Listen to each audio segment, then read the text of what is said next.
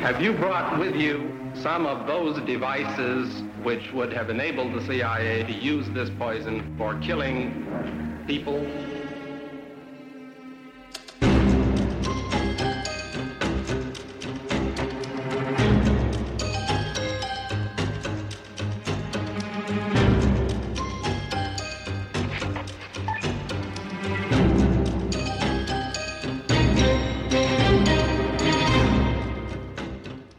I asked him about the bullet, and he said, "Well, there wasn't any such bullet." And I said, "Yes, it was. I have read it in in the customs detectives investigation." And and and he said, "What? I have to check this out."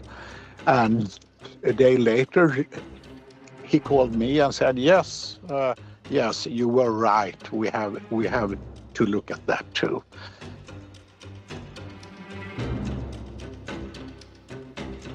De har lange læderstøvler på. Det er en del af den uniformering, de godt må have på som svensk betjent her. Ikke? Mm. Øh, øh, og så har de den her med sådan, med sådan nogle hvide korsbånd, som er den svenske politiuniform osv. Det er sådan, det ligner lidt ryttere. Ja. Ikke? Og så spiller de på fuld knald Horst Wessel-sang. Du lytter til det hemmeligste af det hemmelige. Et program om den kolde krigs hemmeligheder. Mit navn er Anders Christiansen, og med i studiet er dokumentarist Christian Kirk Wolf. Det falder dig naturligt, at afsnittet efter OGJX skal handle om Østling. Ja. Og det er fordi, at vi med OGJX gik fra nazikredsene, den radikale højrefløj og underlige organisationer i varierende grad rituelle eller militære øh, i deres kerne. Der bevægede vi os med Åke Ek ind i den uniformerede verden. Og det er blevet mærke i, som uh, Tobias Hybinet sagde, altså den her uh, forsker, som jo har studeret uh, Åke Ek indgående. Mm. Han snakkede om, at han havde en form for grænseløshed. Altså, ja, og det er netop det, det handler om. Og, og, og man kan sige, når vi skal til Østling nu, så er det fordi, nu er vi kommet over i en del af det svenske samfund, hvor man er ansat i staten, og hvor man har øh, opgaver i det militære eller politiære del af Sverige. Øh, men vi er stadigvæk i folk, som jo kender Hamacher, er enige politisk med ham. Østling var medlem og kom i Sveriges Nationale Forbund til deres møder frem til sidst i 70'erne. Derefter kommer han privat til middag i Hamager og hans omgangskreds. Ikke? Øh, øh, så, så vi er øh, vi er ligesom bevæget os ind i øh, ind i staten nu og ind i militæret og politiet mm. med OG og Ek, og særligt jo med Østling. Østling er øh, født i Finland, men flytter som 11-årig til øh, Sverige og vokser så op i Sverige med, med svensk som andet sprog, dybest set. Altså han er også flydende på finsk. Og han er øh, i militæret og bliver øh, derefter betjent øh, og starter, så vidt jeg kan huske, sin tjenestgøring i starten af 70'erne, sådan 3-74, tror jeg. Og, øh, og der kommer han i berøring med Kjell Arne Karlsson, som vi jo har talt om tidligere. Ham, der er helt udraderet af alt, man kan få udleveret fra Palme efterforskningen.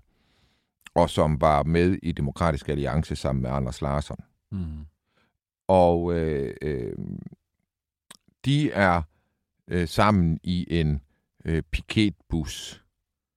Øh, det vil sige i sådan en seksmands øh, salatfads-agtig, kaldte man det vist i gamle dage i Danmark øh, sådan en bus med seks betjente, der kører rundt øh, og skal holde styr på nattelivet officielt. Mm. Øh, har nattevagten i weekenderne og sådan noget. Men som også lader til at være specialuddannet til alt muligt andet. Altså også brug af våben på anden og bedre vis end almindelige betjente. Brug af øh, walkie-talkie og, og andet over, øh, overvågningsudstyr i mere, altså der er de trænet mere og bedre end almindelige betjente, de her. Det er, det er sådan en, noget, der tenderer en elitestyrke, det her. Og en a- tredje, der er med i den her gruppe her, det er Stelan, Stelan Åkerbrink, Mm. Ham, som vi ved, øh, ham der arrangerer nazistiske møder i fra 82 til 84 for nazistiske betjente, hvor mellem 20 og 40 betjente møder op og laver hejl, hilsner og hører foredrag om alt muligt forskelligt øh, omkring Vesterlandets forfald og kafaren for kommunismen og de gamle dyder. Ja, der er også ham, der ringer øh, på mornatten.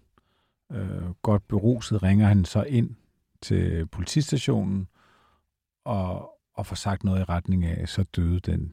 Så fik de ham den fæhund. Så fik de ham den fæhund. Altså han fejrede det ligesom, ikke? Og, og, øh, og det er også ham, der i 88, øh, øh, der får Palme efterforskerne et tip fra en betjent, der er hunderad for Åker Brink og Østling, fordi han har kørt rundt med dem i en bil på vej til den amerikanske ambassade, hvor de skulle afleveres, hvor de fortæller, at de ved, hvad der skete, og at man aldrig kan finde mordet osv. Så, videre. så øh, morvåbnet. Øh, øh, så, så det er der, han ligesom træder sin første skridt i øh, politiet, øh, Karl Gustav Østling. Og da man når frem sidst i 70'erne, der er hans store, store interesse for øh, øh, våben øh, slået igennem på en måde, der gør, at han bliver indoptaget i en gruppe, der skal øh, beslutte sig for, hvad skal det nye tjenestevåben være mm. øh, i svensk politi.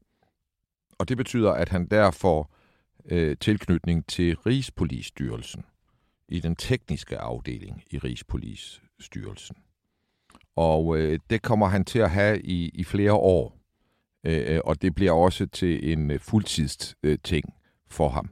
Øh, øh det er det ikke hele tiden, men han ender med at, og udover at være tilknyttet den tekniske afdeling i Rigspolitistyrelsen, så er han af, øh, tilknyttet afdeling B, som vi talte om i sidste afsnit.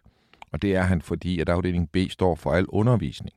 Og Østling er efter at have været med til at afgøre, hvilken tjenestepistol man skal have i Sverige, så er han træner, ham der træner de betjentene i brugen af den nye pistol. Mm. Så han er selvfølgelig en del af afdeling B øh, derigennem. Det er en mand, der øh, øh, er eksperten i svensk politi på skydevåben. Ja. Øh, og og øh, øh, at han har en viden om det og noget at have det i, og så videre, når han snakker om våben, det er ret tydeligt. Ja. Øh, det vil vi også se længere fremme i tidslinjen. Ja. Vi har tidligere, når vi snakker om palmemord, jo kritiseret palme efterforskning og, og snakket om, at en eller anden ikke er afhørt, de ikke engang afhørt ham.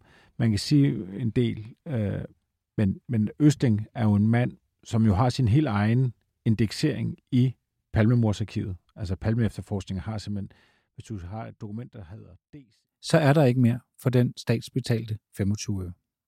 Efter 24-7's lukning er Det Hemmeligste af det Hemmelige blevet en podcast, du skal betale for. Gå ind på hjemmesiden dethemmeligste.dk og læs mere om, hvordan du fortsat kan lytte til Det Hemmeligste af det Hemmelige.